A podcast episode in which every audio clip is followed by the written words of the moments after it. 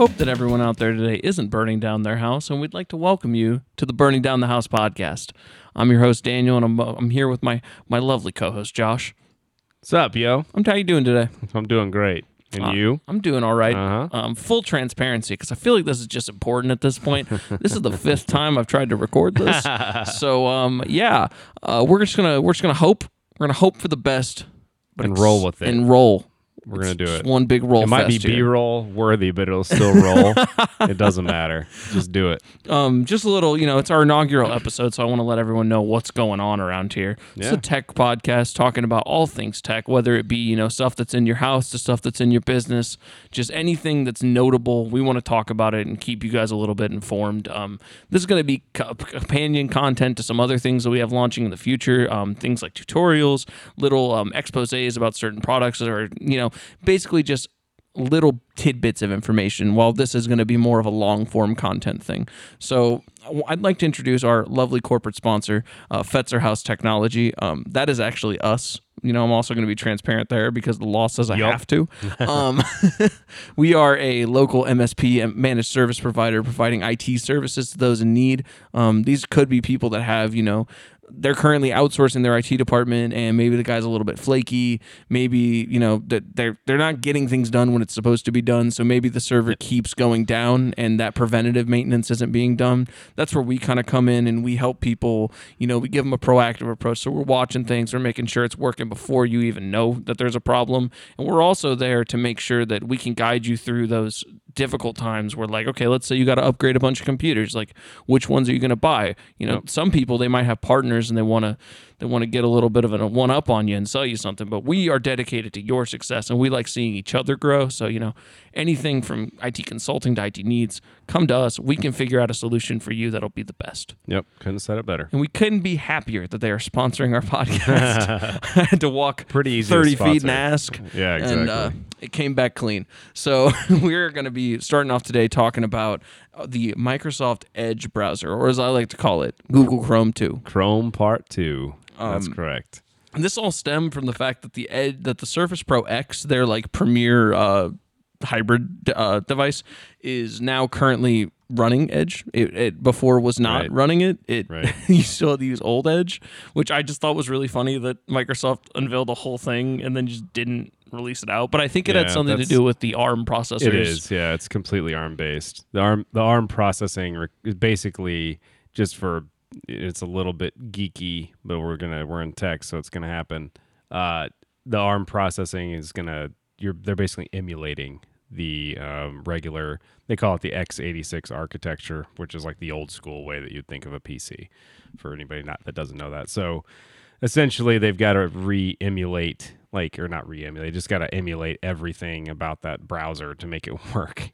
And it's kind of silly. It's a little ridiculous. Um, that's kind of one of the big you know goes to a bigger topic about arm which we're not going to get into other than to say it's just like it's difficult to use that processor when everything's written in this old architecture for Yeah. you know PCs that were 10 20 years old Well, I remember that was a big thing when the Surface line first came out was that it ran that ARM processor, and Yeah. everyone was like, the, the original. Surface RT. They called it. They rebranded it Surface RT, I think, Yeah. or something like that. And you know, then there was the Surface Pro one, the version one, which was like Windows 8 or 8.1. I "Yeah, can't remember eight. which one. It was eight, I believe." and then uh, you could upgrade it to 8.1, and then they had the Surface Pro 2, and blah blah blah. And now, Now we're up Surface Pro, X. like yeah, whatever it is. Well, X is the ARM, and then they have the regular. I think it's seven now is what we're on. oh, for real? Yeah, I think it's seven. Um, let me double check that real quick. But if you go to Microsoft's website, you can pull us up too. It's pretty.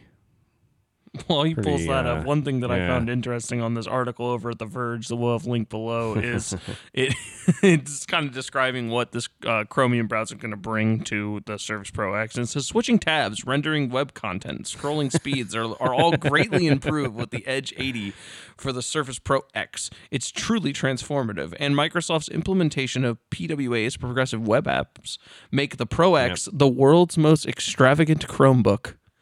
That is the most Wait a minute. Backhanded Did I just compliment. say most extravagant Chromebook That is for what real? they labeled the Surface Oh, X they labeled it. It wasn't Microsoft No, that said that. I no, thought no, you no, said no. Microsoft said that. Okay, That would be was a little- crazy. I know. I was I was about to jump out of my chair. Um, that was a little different. Yeah, we are in the Pro Seven, Surface Pro Seven, by the way. So it is that that model, And that's running Um, an Intel processor. It is. Yeah, Oh, cool. it's all Intel. Um, it's a full Windows 10 flavor. I think I don't know if you can get Windows 10 S. That's kind of their like locked down version of Windows 10, so you can only install apps from the Windows Store. But you know, regardless, it's a nice little device. I mean, I thought about actually getting one for myself because I have an old Surface Pro 3 that I use, so it's good. But uh, back to the Edge browser, the new Edge browser. Yeah, you've actually Hold used on. it way more than I have. Yeah, let me correctly identify it. Not Chrome 2, but it is Chrome 2 essentially. Uh, yeah, I've used it a lot. Actually, I don't mind it. It's pretty good. Um, on that old Surface Pro 3, actually, I installed it on that.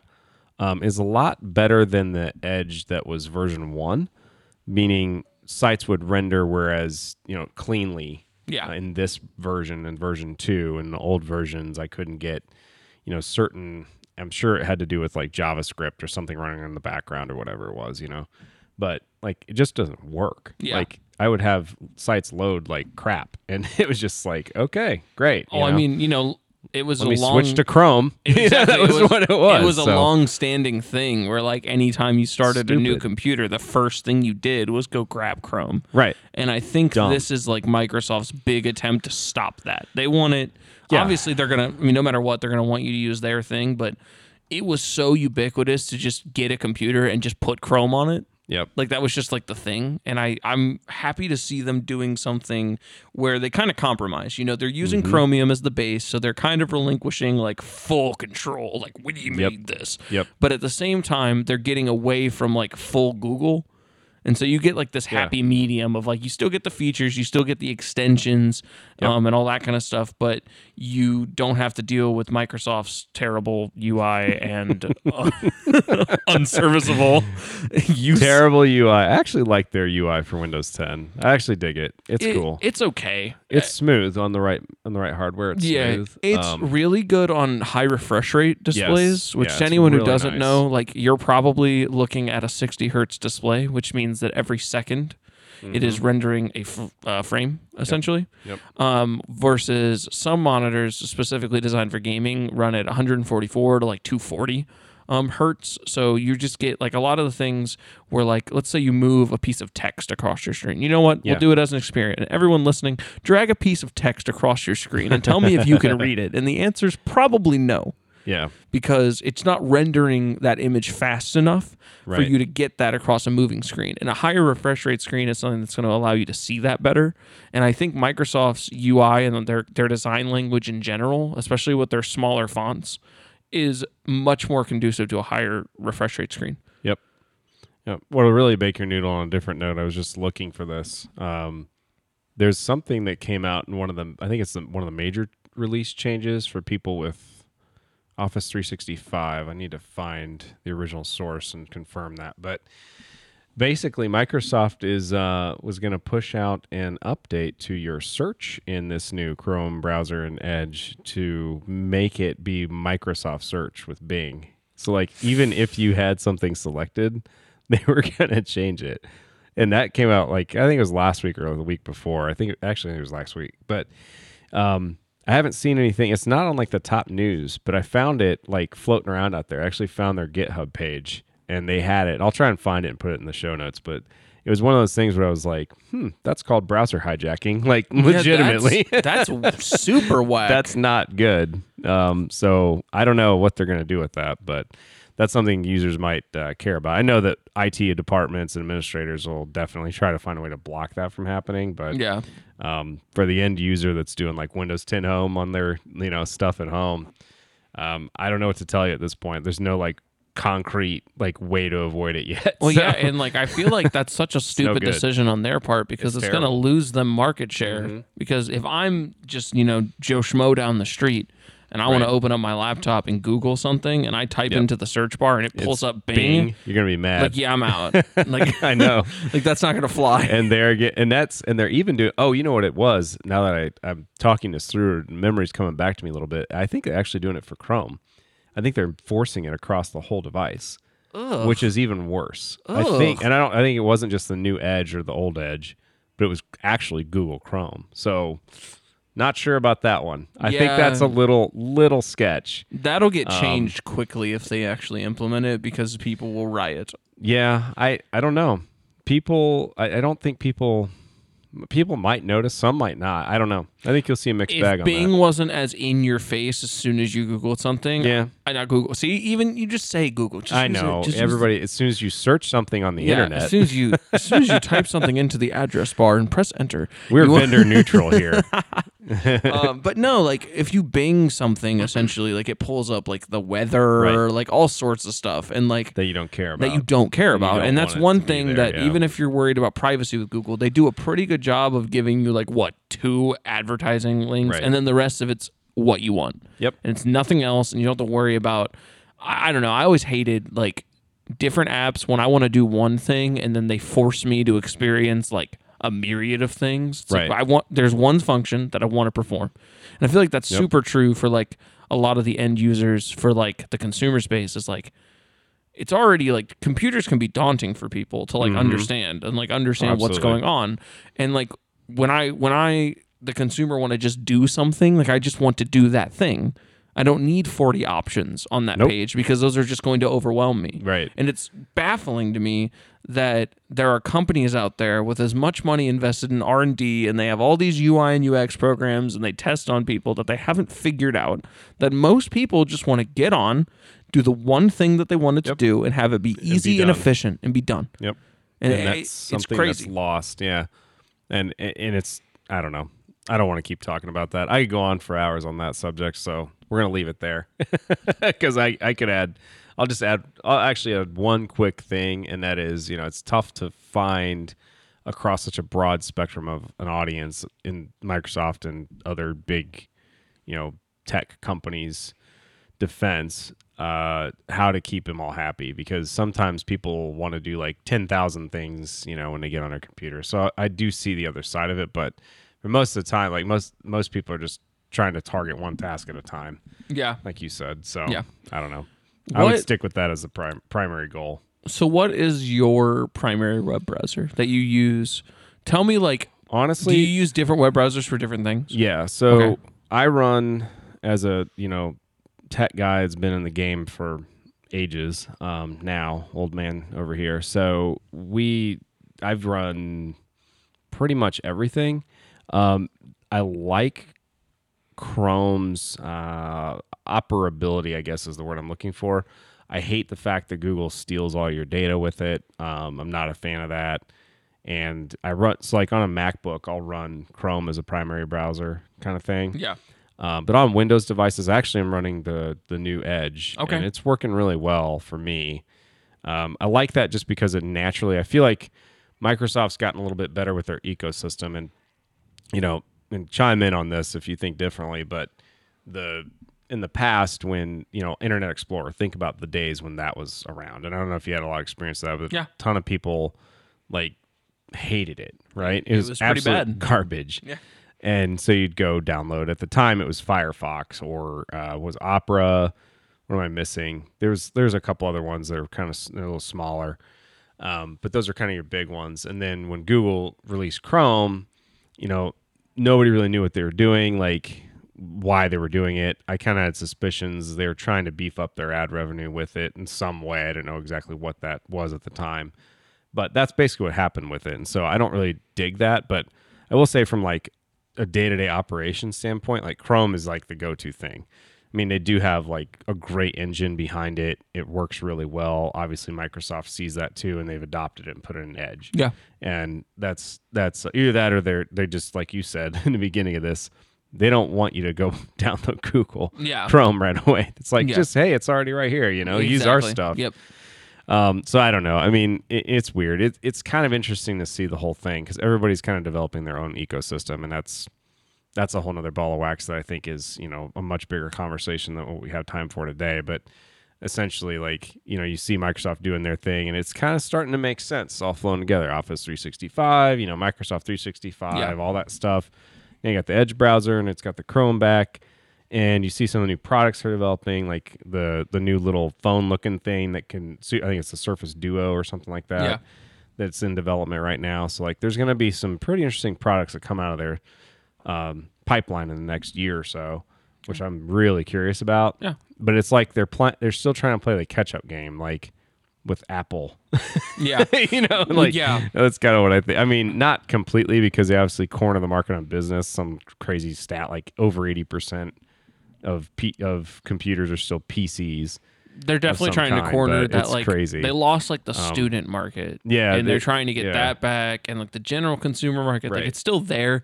Most people are definitely still buying Windows PCs because they're cheaper at the Yep. low end. Yep. But like eh, Right. I don't know. Yeah. Because, like, really, if you think about it, one of the main reasons why they're buying that is because it's cheaper. And Yeah. in reality, you're not going to get a MacBook for no, less. you're not gonna. And yeah, so you're not gonna spend that kind I of money. I think you would see a large uptick in MacBooks if they hit that $400 range, oh, like Oh, yeah. some of those window laptops do. Right. You know? but they but- would experience such a degradation in quality Yeah. at that price point. I mean, you just Yeah. can't make a really quality machine for 400 bucks. Nope. Like it Just just can't. it's gonna last maybe a year, Yeah. two years tops. And if it doesn't, if they prioritize uh, like internals, what's going to happen is the like the chassis Mm-hmm. Yep. and like the actual display. build quality is going to be so bad that it, you won't want it in Nope. two years You'll anyway. So.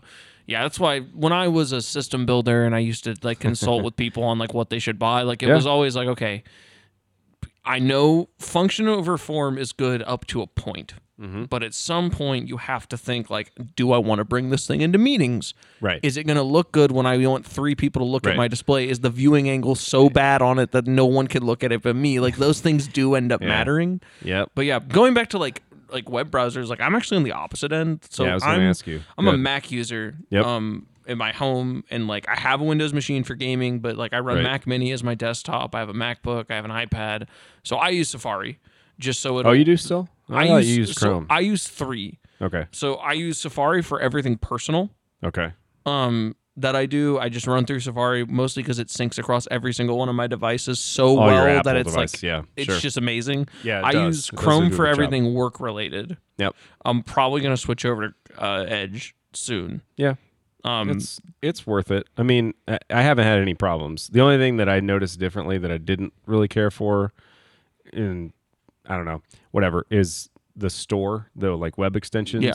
is built like the Edge Chrome version is baked in with the Microsoft Store when you want to download an extension. okay. So it's not. I don't think it's the same. I gotta confirm that. I don't think it's the same thing as what the Google. If I'm being has. honest, so like I don't really use extensions.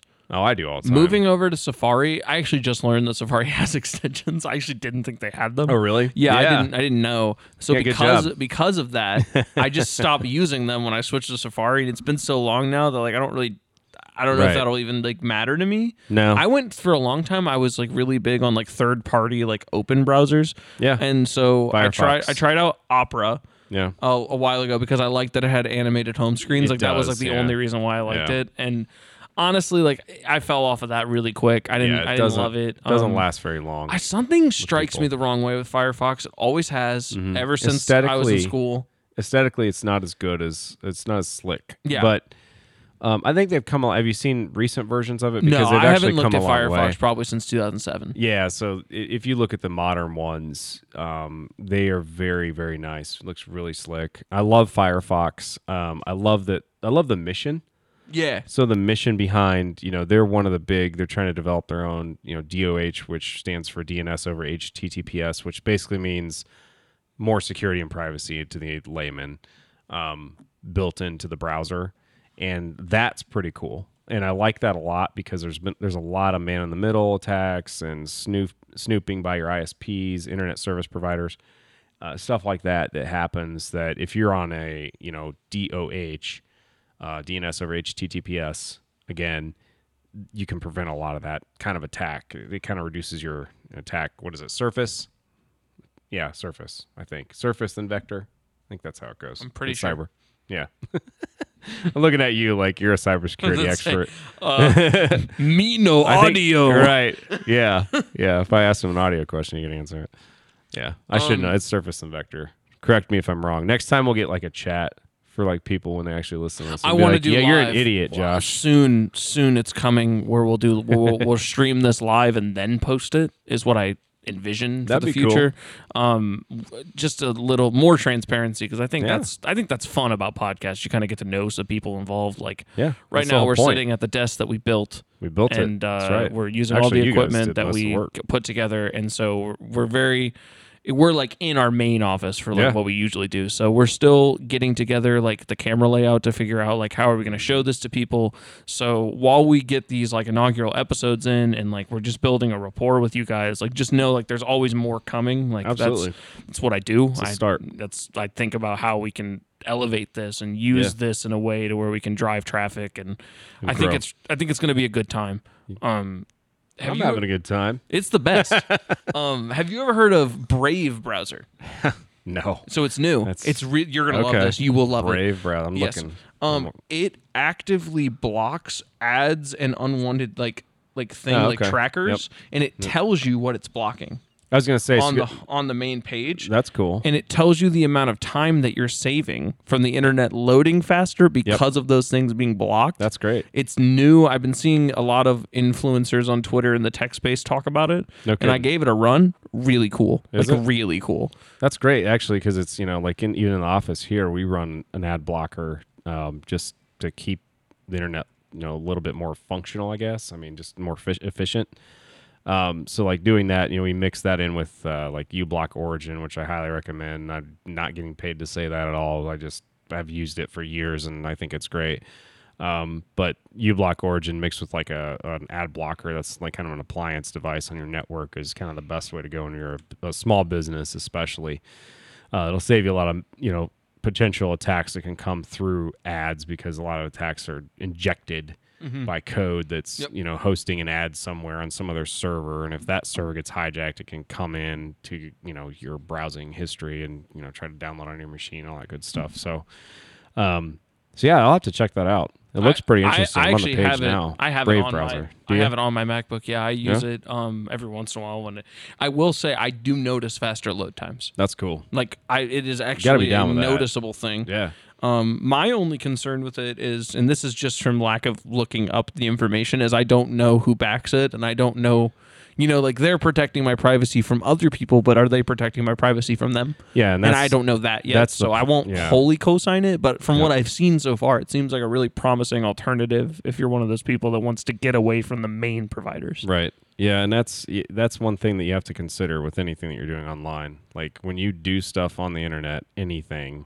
doesn't matter if it's Facebook or if it's Brave like this, you're going to have that risk. You're going to have a risk that that data that they have of you is going to be compromised. And actually in this day and age what I'll throw out Brian Krebs cuz he's always the one out there like, you know, leading the charge on a lot of this stuff with security. Um, and I, I love following him on Twitter uh, you know, you're basically going to get hacked, is what he says. He says doesn't matter where it is. Like you should just assume that your data is going to be compromised, no matter what. Yeah. Like it's we're in that age. You're done. You're toast. If as soon as you do it, it's just like it's kind of a scary dark time. It's kind of a you know a negative thing to say, but and I don't mean to sound that way, but it's just it's reality. You Yeah. know, you look at like the Equifax and all that kind of thing, all the stuff that's gone on around some of these big hacks. I'm trying to remember all of them now. I remember the Ashley Madison. Who could forget that one? You know, Yeah. like it's kind of silly, but you know there were other big ones. So it's it's just it's sad. And now we're seeing a recourse outside of just a hack, like we're seeing with Ring, where Yeah. other services get Are- hacked.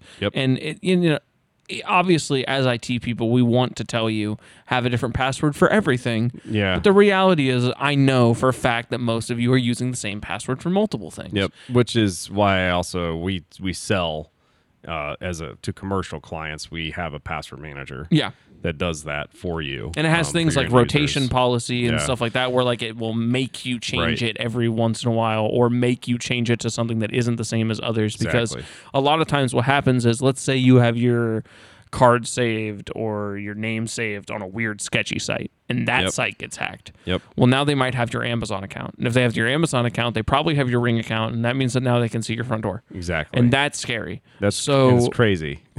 it's it nuts, is. I, I just like take this time to remind you. It is, it, you know, if you're a consumer, change those passwords. Like, Yep. like, or just or get better ones. yet, get I'll a password manager. I was gonna say use a password manager like LastPass, Yeah. OnePass. There's a ton of them out there. And again, I'm not even getting paid to say this stuff. I just know about these just from experience and like you know over the years. Um, I personally use LastPass, and no, it's probably I probably shouldn't say that, but whatever. Um, and they, you know, it's it's a really nice product. It actually has a seamless integration with your iOS and Android devices. Yeah, so pe- like I know people love it. like it works really really well, and it manages all. The idea behind it is that it's your last password you have to remember, right? Yeah. And in, in that vault in that portal, they keep all the passwords, you know, protected and encrypted in their system. And again, you're assuming that they're doing a good job of that, Yeah. and you're paying them to do that or whatever. If you're using the free tier, you're still you're taking that risk. So, anyways, Yeah, and Um, then yeah, just a reminder, like in the commercial space, like there, I'm sure there are a lot of alternatives, but one thing that we do and that we've come to really love is this. It's it's called Passportal, yep, and it's it's really robust. Um, Yeah. If you own a good. business or you if you're the systems administrator and that's something that you've struggled with in the past is people's passwords and implementing password policies because it's one thing to make a policy and say well yeah, your password has to be this this and this but if you're not able to efficiently and like effectively monitor what those passwords are and have like regulatory structures for them it's really hard to maintain them and so I would urge anybody who's having trouble with that to head over to the website, you know, www.fetzerhaus.com, H A U S, and uh, we can help you try to figure out how Yeah. what's what's find a way to where we can make this work better for you and Yep. make it to where your you know everything's going to end up more secure if your passwords are more secure. Yep. Because that's one of the easiest ways someone can get in and wreak havoc on your operation. yeah. I couldn't really add a whole lot to that. Other than that's shameless plug. We're going to do th- advertisements throughout. It's going to You be better sweet. believe we are. It's worth it. um, if you're if you're interested in you know IoT devices and AI, this this might interest you a little bit. Um, ARM, um, the people who make the processor for that uh, Surface Pro X that we were talking about, Oh, yeah. are getting new Edge AI chips um, that they're saying are going to promise the that IoT devices won't need the cloud. So currently, for people that don't know, one IoT is Internet of Things. Yep. Um, these are devices that aren't necessarily like full blown like computers, but they're con- like they're they're interfacing with the Yeah, internet and reporting connected. data, and they're analyzing that data, and then they're pushing something back. And usually, there's a back end cloud Yep. that that they utilize to get that to and fro. But now, what these guys are doing is they're putting in like little like auxiliary chips within their main processors that can then do some of that workload on the Local. device itself instead of outputting something. And it's you know it's talking like right now they're advanced enough to where they can get like basic word recognition, like keywords and vi- like let's say let's say you're trying to monitor like a lab thing. And Yeah. it's you want to know anytime it overly vibrates because it means that it's spinning wrong or whatever. Let's say it's centrifuge. Yep. Yep. Right now, like we have the ability for it will report like, hey, this vibrated a lot. It's a problem. Yep. Back. But this is promising things like, you know, object recognition. So let's say something comes into the space and you want to be alerted when it comes into the space. Well, this this new development is something that will allow these processors to do that locally.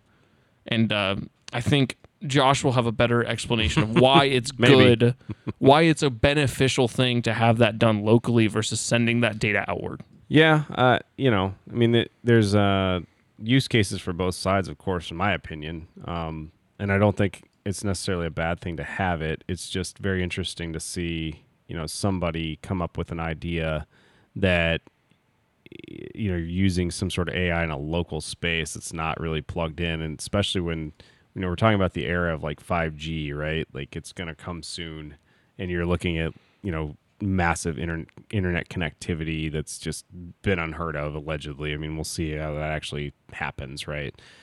But um, you know, I think I think for that um, that type of application, I could see a lot of value uh, where you're segmenting out like not real time in a way, and it seems weird to say that. Like in such a cloud, like mobile first, cloud first world that we live in, um, you're always connected to like some server. Like Yeah. even at your, your iPhone or your Android phone that you have, like floating around, it's always connected, right? It's so funny too. As a side note, like when people complain about Alexa or whoever, you know, Amazon's devices or whatever, you know, recording you at home, it's like you know, you do realize that like the phone in your pocket has a microphone, a camera, and it always on. It's always on, and it's always connected to the internet. And like it doesn't always. matter what you have installed. Like, it's there. it's there and it's actually like it's kind of funny to hear people complain about the other devices but lo- yet they have a phone they never say anything about it um, but that's the world we live in right so it's it's one of those things like where the arm chips it's going to be really neat to see what people come up with it like if it actually helps you know humanity in some way but you know to have these these ai chips local um, quite interesting to see that from like breaking it from the servers in the cloud Especially you right know, like, after we just got out of an era where like that was like That the, was the that was the buzzword. Like, Yeah. oh, we're going to the and, cloud. and it's like now we're, we're reaching this like is it everything going to be like on premise well i don't i don't personally think i mean there'll be a mixed bag right just like there still is today honestly like we don't do all our computing in the cloud like Yeah. as a business i mean we do a, a lot of it i would say most of it local. Mm-hmm. um, we use a couple of cloud services to help maintain and you know manage things on our end but you know there's it's not like we're like 100% cloud you know that kind of thing. I mean you could you could do that theoretically. You have amazon workspaces and i forget what microsoft's azure product is but like basically you can spin up your own like pc in the cloud and run it off there and just like log into it through a web browser on a anything like an ipad a chromebook or whatever. You know it doesn't matter what it is at home at work wherever and just literally like fire up your own environment and be there. Um, so it's quite an interesting time we live in where we're seeing that kind of like hey we need this device to do this thing locally. So Yeah. i don't know. I don't know that i explained that any better. You, you kind of teed me up and i feel like i let you down. I feel like you did a great job. okay thanks. You know, I the, the reality is that it's early for this kind of It stuff. is. So a lot of it's going to be speculation. I mean, that what they what ARM is talking about putting out probably won't come out for the next two years anyway. probably not But which it's- makes it antiquated It is fun to speculate on where things are going to go because, Yeah. like I said, we saw everyone try to move to the cloud as quickly as humanly Mm-hmm. possible for the past couple of years, and now it seems like maybe and. I could be wrong, but it seems like maybe there's a little bit of a regression from that, and people are like, "Hold on, Yep. maybe we got really excited about this Yeah. a little bit too quick. Yep. Maybe some things are better left handled on site, and Yeah. it's, I want to see how people move with that in the future." Yeah, it's you're right. Um, you think about all the streaming, like you think about all the cloud things that we're using, like in the consumer space, especially Netflix. You know, uh, what else? Disney Plus, Hulu, whatever. You throw all the streaming services at Amazon, and it's like all that's cloud, right? And you're giving all this data up to that cloud. Like, has anyone? Yeah, I don't know. I think about this. Has anyone thought about? Hey, when you're on Netflix and you're pulling up a movie or whatever, they're tracking that on your profile. Mm-hmm. Like they're saying, "Oh, you like these? You've watched these ten movies or these ten shows or whatever." You know, obviously more than ten, but just as hypothetical. And like, we're gonna track your data and we're gonna know your profile. We're gonna build something else about you that we understand. That oh, you're in this. Your birth date's here, so you're in this. Ra-. You know what I mean? Yeah. They have all that information. And it's funny to me because I think like that's maybe that's part of like what we're seeing is like that mixed with just the cost. Like in the enterprise space, the cost of like running a bunch of stuff in AWS or Azure, or now there's Google Cloud Platform and IBM has one and Rackspace has one, and there's all these different places that all have their own data centers in the cloud. You can do all sorts of crazy stuff with them. Um, obviously, the I think market share, I think uh, Amazon's in the lead by a landslide with Yeah. all of that, but regardless, like you can do all that stuff with it. And I think in the enterprise space, you're seeing just like a high cost for being in the cloud. And while it's maybe OPEX versus CAPEX, and that's like operational expenses versus capital expenses, expenses um, you know, those OPEX expenses are kind of ballooning. And so you're seeing that pullback, you know, and I had, I, we had one client recently just, just talked to him today about it they're doing an on-premise, you know, VoIP system, and like we sell a cloud system. Ours is just a cloud system. They didn't want that. They wanted a VoIP system that was they owned it, and they're going to buy it outright, and they're going to hold it for. They want it to last for ten years, and that's just going to be that. Yep. I'm like, okay, that's. I mean, I don't care as far as, you know, I, I would rather have the business, obviously, but like. If you want to be on prem, we don't sell that, so I don't care. Fine, Yeah. you do your thing. Is where I'm going with that. But at the same time, you know, I see this pullback a little bit where people are starting to put, you know, an appliance back on their network and just use their internet connection for stuff that's behind their their local area network or their firewall, however you want to describe that.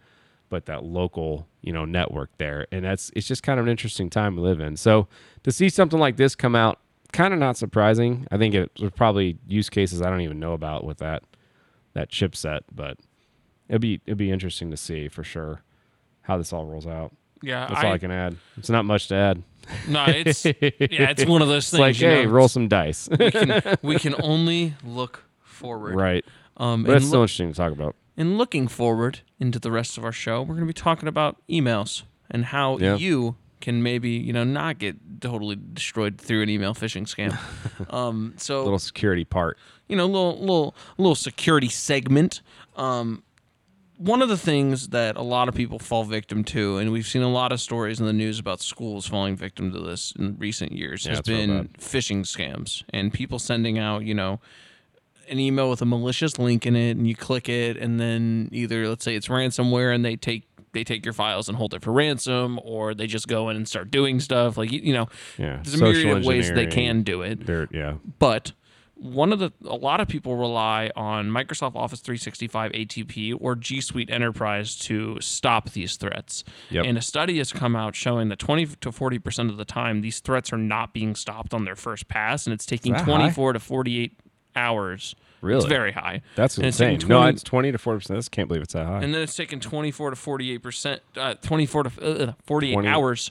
There's the Oh, one yeah. to fix that. So once it's Oh, passed, wow. like it's then taking their machine learning like a pretty long time to then recognize that it failed and then make a new like note saying like don't let it fail. And a lot of times that 24 to 48 hours is going to be way longer than the time period that the threat's going Right. to be a threat. Like if I get an email and it ends up making its way through, the chances of me clicking on that email within a 24 to 48 hour period is like pretty high. yeah. So It's ridiculously high. it's interesting to see like okay so these big ones are kind of failing and we're seeing that so That's like what other options are there josh Yeah, I see that. So, pretty much on the, and we'll talk in the enterprise space, um, and the, the commercial space, uh, small to medium to larger enterprises. Larger enterprises are probably going to start there. They're going to have a on-site or multiple, you know, appliances that basically or even software appliances um, that are going to filter and screen all their email. In some highly regulated environments, they do a ton of filtering. Um, certain businesses will even blacklist you know the entire internet for example and only whitelist certain domains on like the web browsing side so even in, so they're very very stringent on the email that they can receive and it goes through you know probably several filters in certain industries um, but in the like kind of the small medium space we see it a lot with uh, what we've done over the past couple years in IT services is pointed out like basically you guys don't have anything. They're using just Office 365 and G Suite. Um, so we also, of course, a shameless plug, we have a solution for that as well that we sell. But you know, anything like, and I I would encourage any small business. I mean, obviously we can help you, but do like go get something. You know, and and that something can be what we sell is um, we use a specific product that does spam filtering for us, and we use it internally on all our filters. That I, I set that up actually. There's a bunch of providers out there, um, and there's like Proofpoint, for example, is a good one. Uh, Cuda Mail is a good one. There's SolarWinds Mail Assure. There's a bunch of I think ConnectWise probably has something too. But there's a lot of different things you can do out there as a business owner. Um, consulting with us, we're going to recommend what we use, and we use it on a daily, daily basis, and we believe in it. So, but just doing something is better than nothing. And with Yeah. those stats, like as high as that is, 20 to 40% of the time, like failing to identify or stop threats properly, and then taking like a full two days and theoretically to fix, that's like all that time is all the anyone would need to get some sort of piece of code downloaded on a PC. And I've seen it a thousand times. You'd think that people would lock down their machines. We recommend that you do. You don't run as root or administrator in the uh, commercial space at all. You know, you can have credentials that can get you that kind of access, but on a day to day operation, you shouldn't be running that. And then you know, allow yourself like a little bit of stopgap in there so that c- malicious code can't just run with your user credentials, like Yeah. because you're not running root. But you know it doesn't happen like that. I would be interested to see the statistics on how many businesses actually do that practice because it's very inconvenient. Yeah. So no one does it. Basically, is what I've kind of seen in my as I've consulted with people over the years, and so it's better to have like that multi-layer approach. So you have like you do use Microsoft Office 365 ATP and G Suite Enterprise, one or the other, and then there's a layer in front of that that protects and blocks, you know, um, the first pass kind of filtering coming Yeah. in, and then those do their job, and then you know you ha- you don't run root, and then maybe there's something else that you're going to do internally to help clean up and run some scans and stuff like that.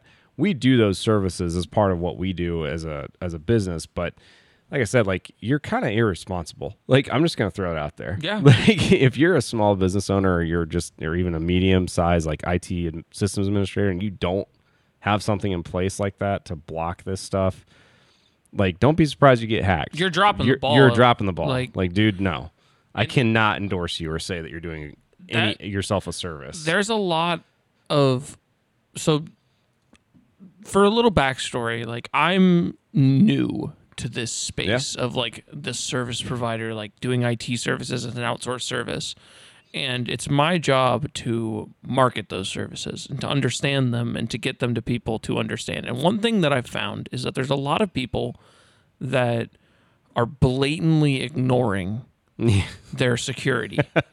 And it- welcome, welcome to IT, by the way. yeah, and I I always knew that that was a thing in the consumer space, but I just kind of assumed Yeah, that you like assumed it was business better. owners cared enough about their Right. business to protect their business, Mm-hmm. and I I think a lot of it comes from ignorance. I think there's a lot of people that just don't know, Mm-hmm. but I've met a lot of people that know and There's- are like, nope, Yep, I, I'm I'm good. we just don't do it, and we're not messing with it, or we don't want to spend the money on it, or you know, and it, it, it- the list goes on and on. It doesn't, you know, there's no license. Like for a business owner, you don't have to get licensed in IT security to start your business, right? Yeah. So it's like one of those things where you know people just do whatever they think is best. Um, I I don't know. Yeah, I I get what you're saying, and I completely agree. This is one of those issues that it's just standard. Like we protect our environment. Yeah, We we have to as And an we wa- MSP. we are like, and, and we probably could do more. Honestly, I mean, I there's always room for improvement, right? But there's, you know, as a small business owner, you should at least be looking at these things and taking them very seriously because the stats on it, like if you do get hit, uh, I think it's like sixty. We need to look that up. It's like sixty to seventy percent of small businesses go under once they're hacked because Oh, yeah. it literally stops you dead in your tracks. Well, like I went to a you're done. I went to a ransomware seminar and Yeah. uh, listened to them talk about like the effects of ransomware and how that works. And I think it's like the average ransomware attack, like the ransom they demand, is like the Yeah. average is like in the four hundred thousands. Mm-hmm. And it's like if you think about Yep. most small businesses, like most of them probably don't Right. have 400k just laying No, around to be no. like, oh, well, I need that file back. most of them are most businesses are kind of living that i won't say like for the analogy living paycheck to paycheck you know their their expenses or and their revenues it's just enough revenue to keep things going Yeah. you know that's most businesses And that's not a knock on them No, at all. That's just just, that's the It's way it works. You know, the small Yep. business game's a rough game. You know, everyone's trying to get a slice of the pie. It's not Yep, the biggest everyone's pie in the world. paid And- it is what it is It's it's just really interesting to me to see that landscape and who cares about certain things and where that Right. care is going to. And I think a lot of it stems from like tech illiteracy. Mhm. And it's It like, okay, that's well, why you need a partner like us yeah, or you know even some of our competition in the area I, i'll endorse them too like you need to do something Yeah, and like because especially with something like this, you know, we know that not everyone listening is going to be in Indiana, and unfortunately, we can't Right. service everyone Right. across the nation right now. You know, coming soon. Uh, he has loftier goals than me but um, it like if you're somewhere and you own a business, like part of part of the love of what we do is the love of small businesses and the love of that hustle, and like we want we don't want to see people go under because people are attacking them. Right. And so, like, if you're not doing something about it, like, do something about it. Like, go look up the providers in your area, Yep. figure it out. And if you are in the indie area, like, maybe there's a solid chance that maybe we don't work out together. But I would love to meet with people. I would love to have people on this podcast that own businesses. that'd like, be nice. If you, That'd be good. if this is something that like is of concern to you, that interests Mm-hmm. you, um. please reach out, go to the website, go follow us on any social media and reach Yeah, out there. on all of And like, I would love to talk with different small business owners about what they are currently doing and what they could do Mm-hmm. and to better that. And maybe we could, you know, help each other and we could all create like a network where we're learning about these things and we're teaching small businesses certain things and, you know, we're harboring each other's growth because a lot of us aren't competing. I feel like a lot of people focus on the fact that we're competing with each other, Yeah. but like a lot of businesses, like we have no, we're not doing the same thing. And No. we really could come together and help each other grow in such an awesome way because there's going to be some people that totally understand accounting and they have a thorough understanding and they could Yep. probably teach me a thing or two. And Yep. versus like we could definitely teach you about your IT security and like making sure that you're good on that back end so all that accounting work you did doesn't isn't for nothing. right. And so Or you don't lose your business because you got hacked and now your clients are mad at you and they sued you. Yep. And you know what I mean? Like, Exactly. their information's floating all over the internet and the dark so- web. And that's a theme you'll see across our shows, um, not just here but everywhere. Is like I really want community engagement. I like, I like this community of like young professionals and like everyone's trying to get something. They're trying to get somewhere. Yep. And we all have this thing that we're passionate about, and I love sharing that with each other. So Yeah. you know, I always agree. reach out if you have ideas or if you have things you want us to talk about. Like I would love to talk about those things. Yeah. Couldn't Um, it better. I think uh, one other thing I'll throw out there too, uh, use a chat thing. You know, there's a it's a kind of interesting segue, and maybe we can tee that up for the next episode. But this is all email, right? Yeah. And the one thing, so you look at companies like Slack, right? I'll pick on them. Slack is, for those that might not know, uh, instant messaging platform essentially, and it's got some pretty tight security controls that they try to employ when you sign up with them.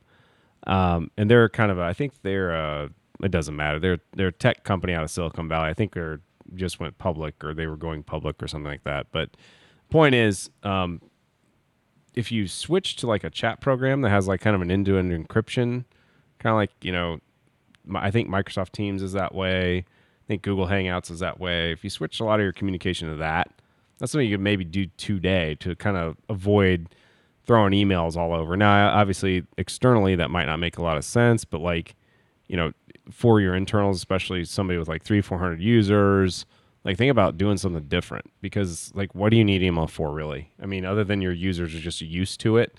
Yeah. Like you can slap something in an IM and get an answer a lot, lot faster usually anyway. and the chances So, are your don't know, people are going to end up liking that more. Ch- yeah, usually. I mean, it depends, but you know, sometimes people get annoyed with it. But I, I've found it to be easier to use personally, so we use, you know, our own version of that. So, Yeah. yeah. So just throwing it out there. Something else I just thought of. Yeah. Word dog. Yeah. Oh, you know what, guys? It's probably done. I think it's over. I think it's I think over. this I is think the- we've the inaugural we've one is Yeah, this was fun. This was fun.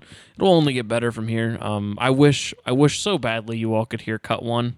Yeah. It was it was a fun time. it was a fun time. I feel like we still got a lot of good information here. And yeah, thank you all for listening. Like, thank you Yep. to anybody who took the time to listen to us talk. Um, always Fetzer Haus Tech on all socials. If you look up Fetzer Haus Tech, you will find us. Yep. Um, Fetzerhaus.com. That's F E T Z E R H A U S.com. That's how you'll find us. Um, podcast is going to be posted anywhere you can hear audio. Yep. I'm going to have it up. These first couple might just be SoundCloud, YouTube as I get it set up with Spotify and Apple Music and all them. Um, so look out for that. Um, engage with us. Let us know what you want to do, and we will have another episode for you soon.